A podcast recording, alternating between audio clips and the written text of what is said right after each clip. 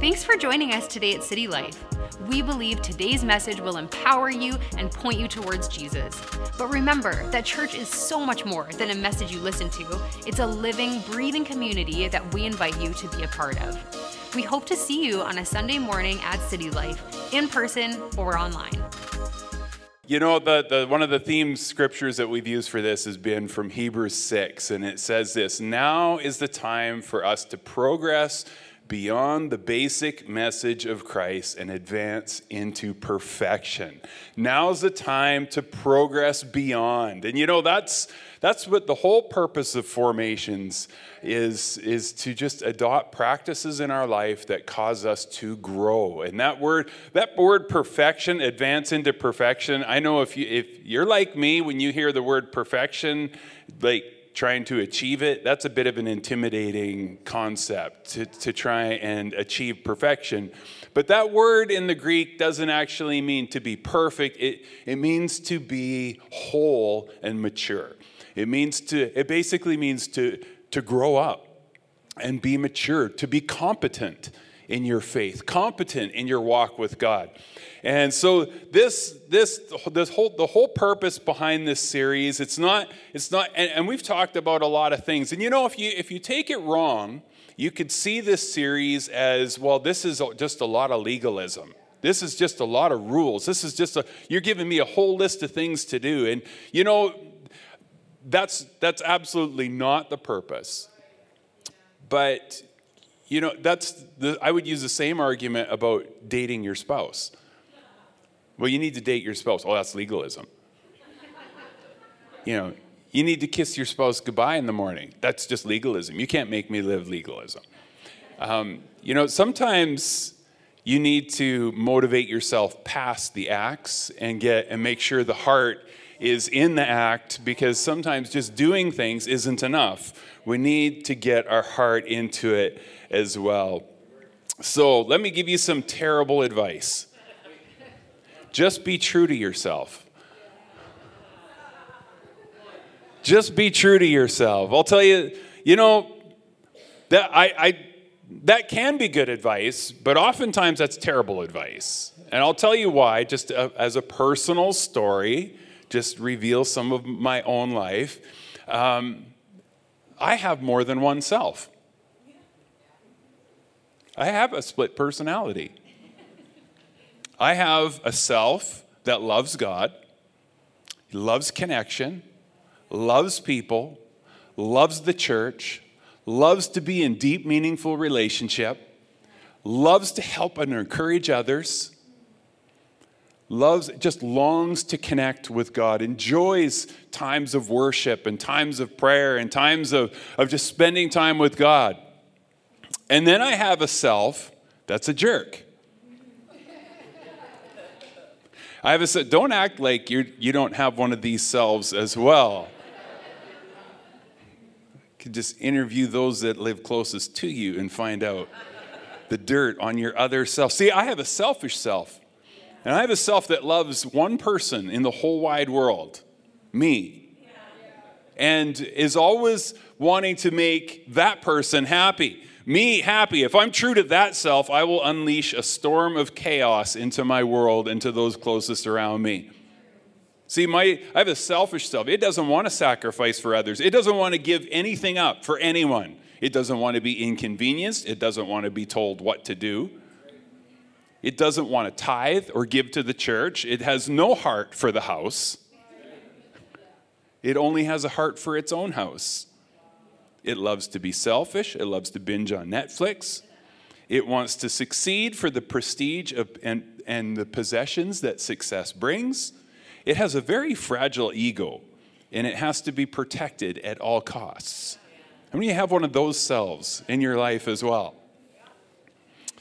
You know, the best advice that I could give is not be true to yourself. The best advice that I could give you is feed the right self. Feed the right self. Make sure you're feeding the part of you that you want to be living with in 10 years. Feed the part of you that is going to bring you to healthy, whole relationships. Feed the side of you that will connect with God and bring life and encouragement to those around you. You know, the default narrative of the, word, the world around us, it's not teaching us how to grow the healthy self. You know, you, you get, like, every once in a while, you'll get, like, glimpses of it from, from place to place. Usually in the context of a commercial that's trying to sell you something, they'll show you what a healthy self is and then, you know, sell you a pair of pants.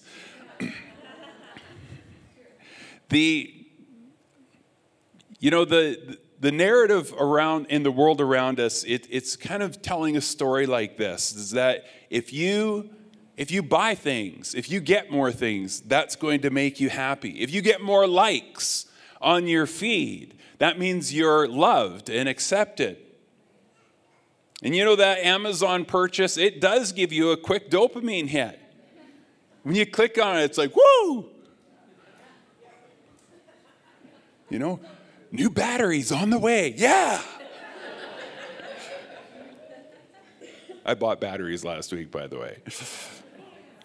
You know, the but the story, the, you know, the stories that we're seeing around us, they're not teaching us what a healthy soul looks like. They're not teaching us how to form a healthy soul. They're teaching us how to do what they want us to do.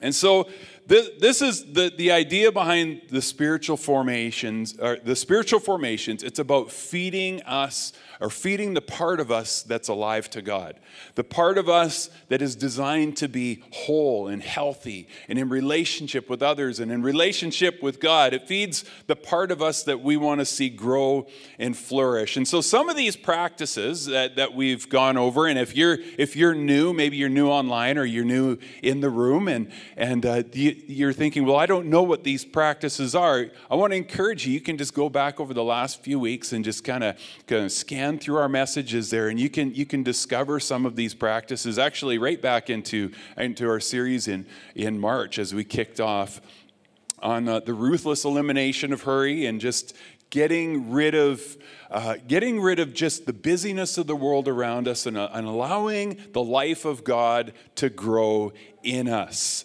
and so some practices, they, they, they're actually quite challenging. I was reading a book this week. Some of you Enneagram fans might like this one. This is, it's called Spiritual Formations for the, for the Enneagram. And so they, they, they give you these, um, these tips or these formations. One, they call them downstream, just downstream and ups, upstream. I'll get my pronunciation going here at some point. Downstream and upstream practices. And so the downstream practice, that's just an, that's the one that's easy. It's just like you're, you're, probably half of you would already be doing it and you didn't realize you were doing it. And then the upstream practice is the practice it's like, oh, that sounds like work. And we all need to have things that, you know, in our in our lives that form us that they're just downstream practices. They're easy to do. One of the one of the downstream practices for my my Enneagram number, I'm not going to get into what those are right now, but um, is is that is to just spend time in nature.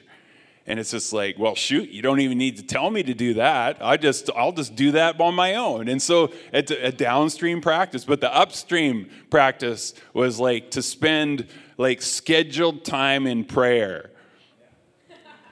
And some of you are like, well, what's so hard about that? Well, live in my head and you'll understand. What so that that takes discipline.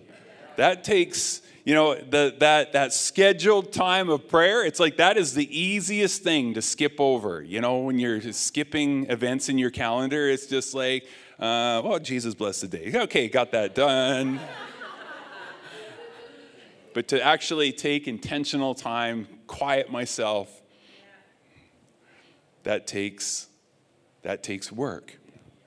You know, uh, spiritual practices can be challenging at first but in the end, they, they bring life. As we embrace them, they start to form good things in our life. And, you know, if you've ever started an exercise program, you know that the first day you start exercising is not a good day. The second day is worse. The third day, you think you may have descended in one, the, um, one of the first layers of hell. Like you're, you're, you're sore, It hurts. In fact, they say it takes 40 days before you feel the benefits of an exercise program, where you actually feel better. 40 days. So, 40 days, everybody. Give, give a formation 40 days. And uh, I want to I want to move on into we've been in this in this series we've been talking about daily and weekly practices, and so um, one of the and I think this is this is we've we've talked about the daily and weekly of of um, you know scripture before phone, uh, curating media just managing the media that's coming into our world. These are, these are some of these formative practice. Eating meals with others every day. Eat a meal with someone else. Don't just eat by yourself all the time. Spend time with others. And uh, today I want to talk about the daily practice of one hour with the phone off or one hour with technology off. And I, got, I see you all got super excited about that. This is legalism. This is legalism. And those are watching online, that hour will start after the service is done. And, uh, you know, I want to here, let me give you a picture of how a lot of my days seem to go when I, as I start my day at work. I sit down at my computer to start going through the emails that have accumulated basically since the day before. And, uh, you know, I, as I'm sitting there, I begin to go through the emails. A text message comes in. So, well, I better answer that text message because the, the answer needs to get out. And uh, so I go back to that. Oh, that text message is. Oh, I need to. Uh, I need to go look up some some information in a file to find out what the answer to that to that text is. So I, I go over to the filing cabinet and I start digging through, and, and then a, a, Slack message comes up at the church. And Michelle's asking me a question about something that needs to happen. And it's like, well, I'm hold until I give her an answer, I am holding everybody up at the church. So I better give an answer right now and then as I'm as I'm doing that, it's like, okay, back to the emails. Oh, wait, I never got the information that I needed from the filing cabinet. So I go back to the filing cabinet. I finally dig that information up, and then I go to go to send that. Yet, yeah, oh, somebody's standing in my door talking to me. I better pay attention to them. Um, and then you know the, the the the person leaves the door. A lot of times it's Chandler. and the, it, and so, and then I think, you know, I need to go to the bathroom. And then I said, well, I should grab a coffee before I go back to work. And then, the, you know, the next thing you know, noon is here. And I still haven't got through my emails that I wanted to have done by nine o'clock. And I, if you're like me, your life looks very similar a lot of the time. And that's the blessing of technology is that it gets us all connected. The curse of technology is it keeps us completely disconnected. It keeps us, we, we fail to be present and we fail to, you know, it's fracturing our presence is what it's doing. It's splitting us. We're working while we're vacationing. We're checking emails when we're supposed to be on dates. We, you know, we're taking calls when we're supposed to be playing with our kids. As we're eating dinner, we're allowing our phones to interrupt our conversations. We're posting a conflict instead of talking to somebody about it. We're taking pictures of people in distress rather than helping them. We're watching videos of people who don't want to be watched. We're, we're curating our whole lives on a media feed in order to be with everyone, and in the process, we're being with no one. And it's this is this is part of the, the, the goal behind this practice is the goal of being present. The goal of being, it's to be present. Be, wherever you're at, be there. And we have we all have these masters of distraction we carry them in our purses we, put, we have them in our pockets we have them on our counters and they're like the screaming child of a generation is that if you have technology around you it is distracting you.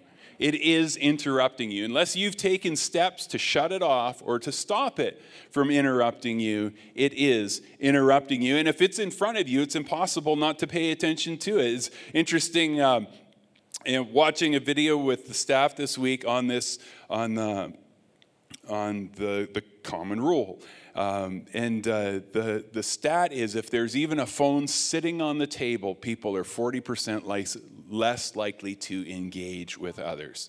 Even if it's not on, if it's just, you know, it's just sitting on the table, you're 40% less likely to engage with others. What, isn't that interesting? The miracle of tech is the curse of tech. It allows us to communicate our presence across time and space, yet it can fracture our presence across time and space to the place where none of our presence is left. And so, in, in order to embrace presence, we have to engage in an act of resistance towards this thing called technology. To embrace presence, to embrace those that are around us. And, uh, you know, we're, we're losing our ability to concentrate. Our presence is getting fractured. The, the, the, you know, 20 years ago, the average attention span was something like 12 seconds. That was what you, you, you basically, in a, in a commercial, you had 12 seconds to get people's attention. Now that number's three. So our ability to pay attention, oh, excuse me, look at that. It's a good thing those lights light up that spit as it lands on everybody in the front row. It didn't, it just made it to the speakers. and we're, there's a good 10 feet here, we're safe. You know, presence is at the, the heart of who we are. Presence is at the core of our relationships. You can't have deep, intimate relationships and not be present for them. Presence is what's at the heart of our relationship with God. You know, the, you look at, you look at the, uh, the story of Scripture, what is, what is the very first thing that happens? It's presence. God creates Adam, creates Eve, and then spends time with them. And the first thing that was destroyed when Adam and Eve when Adam and Eve sinned and rebelled, the first thing that got destroyed was presence. They, their relationship got fractured. They started hiding. You know? God would come into it said it said that God would come into the garden in the cool of the evening and he would spend time walking and talking with Adam and Eve. And then the night after they at the night after they sin or the night after they've fallen, God comes walking in the garden. He says, Adam, where are you? And Adam's like, just a minute, I just have to scroll through some Pinterest here. You know, Adam's hiding. His, his presence has been, has been fractured. And then the whole story, the rest of the story is how God, God undertook it in himself to restore us back into presence with him. How God undertook to get us connected back to Him. You were created for presence. You were created to be present. In fact, neuroscientists tell us that we do not actually transform in our thinking except in the presence of others through eye to eye contact. We need to see people's faces and we need to interact together. And without that, we don't change. We don't change except in community. We don't improve except in community. So, tech, it promises us that we can be connected to everyone, but it actually ends up leaving, leaving us really connected to no one. And so this the goal of this this practice is the goal of being present. And so we're going there's some here, here's some things that you can, if you're writing notes today, you can write these down. The goal of resisting is to be able to give our full presence to others by cutting off the ability to be reached by everyone and anyone. So, giving our full presence to those that we're with. Two, our, our most productive time comes when we're free from interruption. Our most productive time. You know, students, shut off your phone and work for an hour or two and just watch to see how much more you actually get done. Now, if you're on online, um, online classes, don't shut everything off because you need to. My pastor said. You know, have, have you ever had like three days of work to get done before a holiday? And you thought, there's no way. And yet you got it done. You know, uh, sorry, three days of work to do in one day before going on holidays. And what do you do? You take all the distractions and you put them out of the room and you just you bear down and you get your work done. And there is something that happens when we turn off distractions. Our most productive our most productive time comes when we're free from interruption. Uh, here, here's a great one. In today's day and age, the ability to resist distraction might be your single most important career and life skill. You know, the, abil- the ability to stay free from distraction. You know, when you, when you pull out your phone at work and you respond to texts or you respond to messages, I'll tell you something your boss notices. And if you're a boss, you notice, don't you? You do notice when people are supposed to be working and instead they're like, you see them like scrolling on their phones. It just, the ability to not be distracted is actually a, a great skill, eh, both in life and in your career. When, you, when we're distracted, we're not giving our best. Number four, our attention shows when we love people. Our attention shows hey, when we, there's just something almost insulting about being in a conversation with someone and they're like scrolling through their phone while you're trying to talk to them. It's almost insulting. I, I'm not a great responder to like if if somebody is like on their phone and I'm like trying to have a conversation with them, like the attitude of Jesus just seems to disappear. and I use the old F words. like fudge.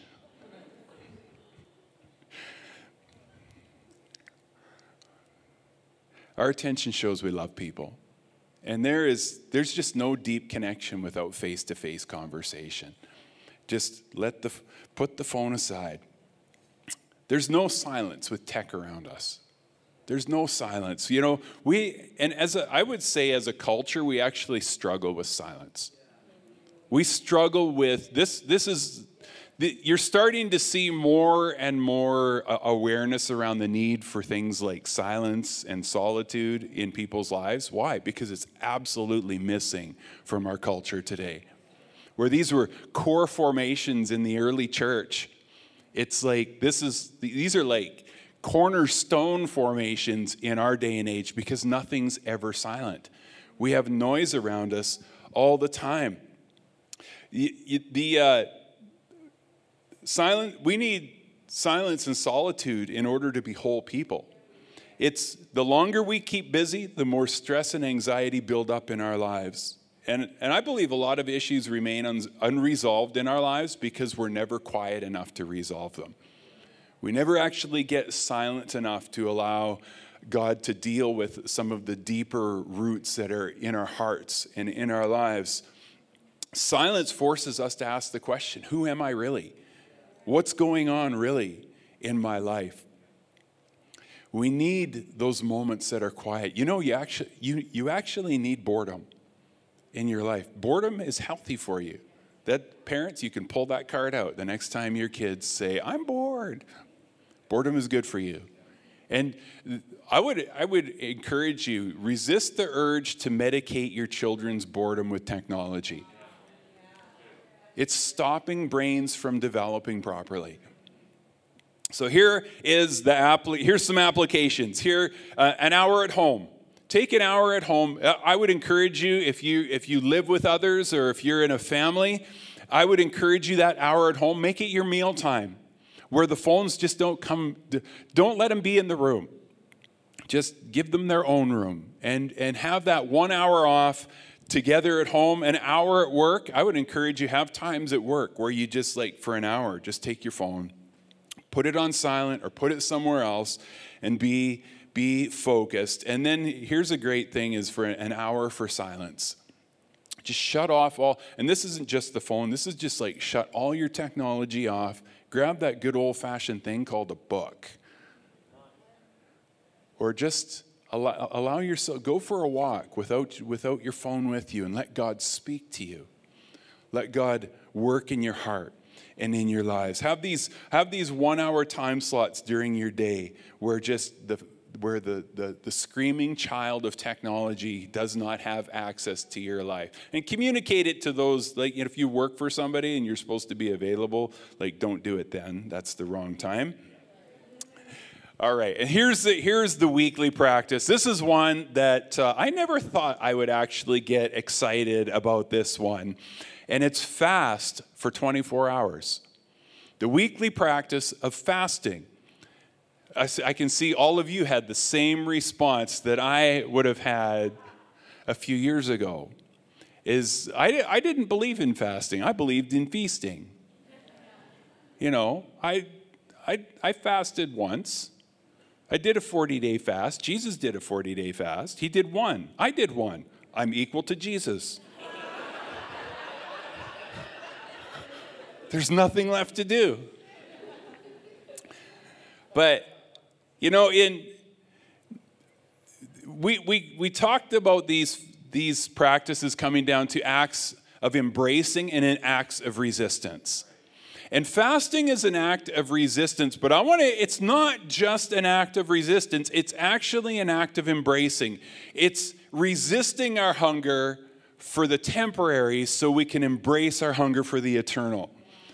And so we can, we, can, we can set aside that desire to be pleased in our fleshly appetites right now, recognizing that we have eternal appetites that are actually more important in our life, that those get satisfied. So, by feeling the hunger of our natural selves, it reminds us to be hungry for the deeper things of life and God and His Spirit. Feasting is it, feasting is actually more prevalent in the Bible than fasting. Feasting is, we were created to feast. We were created to eat. We were created to party. We were created to enjoy relationship and celebration together. When God created the garden, it, a Garden of Eden, it was good. It was full of food. And He told them, All this food is for you to enjoy. It was, a, it was created to be a feast, a feast with God in His presence together. We were made to feast not to become full, but because we are full. Because God has given us so much. And we celebrate that fullness by feasting. And fe- feasting is not to fill the emptiness. If we're, fe- if we're feasting to fill what's empty in us, we're not feasting, we're coping. But the fall changed everything. And it broke up, it broke up that relationship. It broke up, it, it, it separated us from God and it created, it, it, it ruined everything, including our relationship with food. Food became work and presence became fractured. By fasting, we're allowing our physical hung- hunger to remind us that our true appetite is not for food, but it's for the eternal.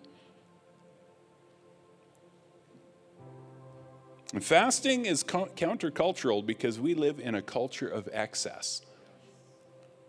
We live in a culture that doesn't, doesn't practice that. Everything in our world's about getting more and having more and achieving more. And by fasting, we're deliberately moving ourselves toward lack and emptiness. And it's a, it's a way of admitting I cannot fill what's missing in my life by consuming. I need something greater. I need God's presence. And by, by fasting, we're, we're, we're taking that in body form and declaring, God, I need you in my life, not just not just excess. The excess is not going to satisfy what's missing in my heart. So when Jesus, when he was tempted by Satan, he said, Man shall not live by bread alone, but by every word that comes from the mouth of God. As he was fasting for 40 days. Fasting shows us who we really are. Fasting shows us that we tend to medicate ourselves with food and drink, and yet that deeper hunger remains unsatisfied. Fasting allows us to feel that deeper hunger so that can drive us to the eternal. Oh, I got so many things here, but I have to stop. We feast this is what the author writes in the Common Rule. We feast to celebrate the beauty of all that God has given and done for us. But we fast recognizing that all is not yet done and we need more than just the gifts of God. We need God Himself. So here's some, here's some practical things you can do with fasting is just pick something to fast from for 24 hours. That could be sugar. That could be meat, that could be food altogether, that could be alcohol, that could be that could be media. Entertainment, Netflix. Anything that will help you feel the lack. And use that time that you would eat or do something else, use that for communion with God. Maybe silence, solitude, maybe prayer, reading your Bible, reading a book reading something that will encourage spiritual growth in your life. And use your hunger to remind you that food will not satisfy what you need the most in your life. We need something greater. Let's stand up. And so today I want to encourage you, you know, we we've been talking about these spiritual practices. And the last thing I would ever want you to think about these things is like this is a big list of things to do. Because it's not a big list. In fact as you go through, as you if you if you review these things you'll find that there's going to be one or two that really stand out to you. And these are there's going to be ones that like these are easy to do and there's going to be ones like this is very difficult. And i would encourage you don't try and do everything. That's that's a sure recipe for failure. Try and change everything in your life at once that's, that's a, a quick path to just falling flat on your face, but take one. I would encourage you take one with someone else and do them together because there's so so much gets stuck in our lives when we do it together with others. It just makes it so much easier to do. But you know the this isn't to make us righteous. This isn't to make us forgiven. This is jesus does that. He gives us that freely but this is to make us complete. This is to help us experience the reality of what Jesus freely gives us. And that he freely gives us, you know, salvation and forgiveness and wholeness. But we have to learn how to walk in the reality of that forgiveness and that salvation and that wholeness. And so I want to start today, I want to or wrap up here today with just a prayer. Maybe you're here or you're watching online and you've never actually experienced that salvation or that, that gift of life or wholeness from Christ and you're saying, "You know what? I'd like to I'd like to take this journey. I'd like to I'd like to experience that forgiveness. I want to encourage you. Uh, I'm going to pray right now, and you can just, whether in this room or whether watching online, just pray this prayer with me right now. Jesus, I say yes to you. I want to experience your best for my life. Would you speak to me about my life? I want to hear your voice, your voice offering salvation wholeness, completeness. And I want to follow you in Jesus' name. Amen. We hope today's message encouraged you. If you want to take your next step in saying yes to Jesus, you can always contact us at cty.lc slash next step or fill out the next step section on the City Life app. It's an honor to play a small part in what God is doing in your life. We look forward to connecting with you soon.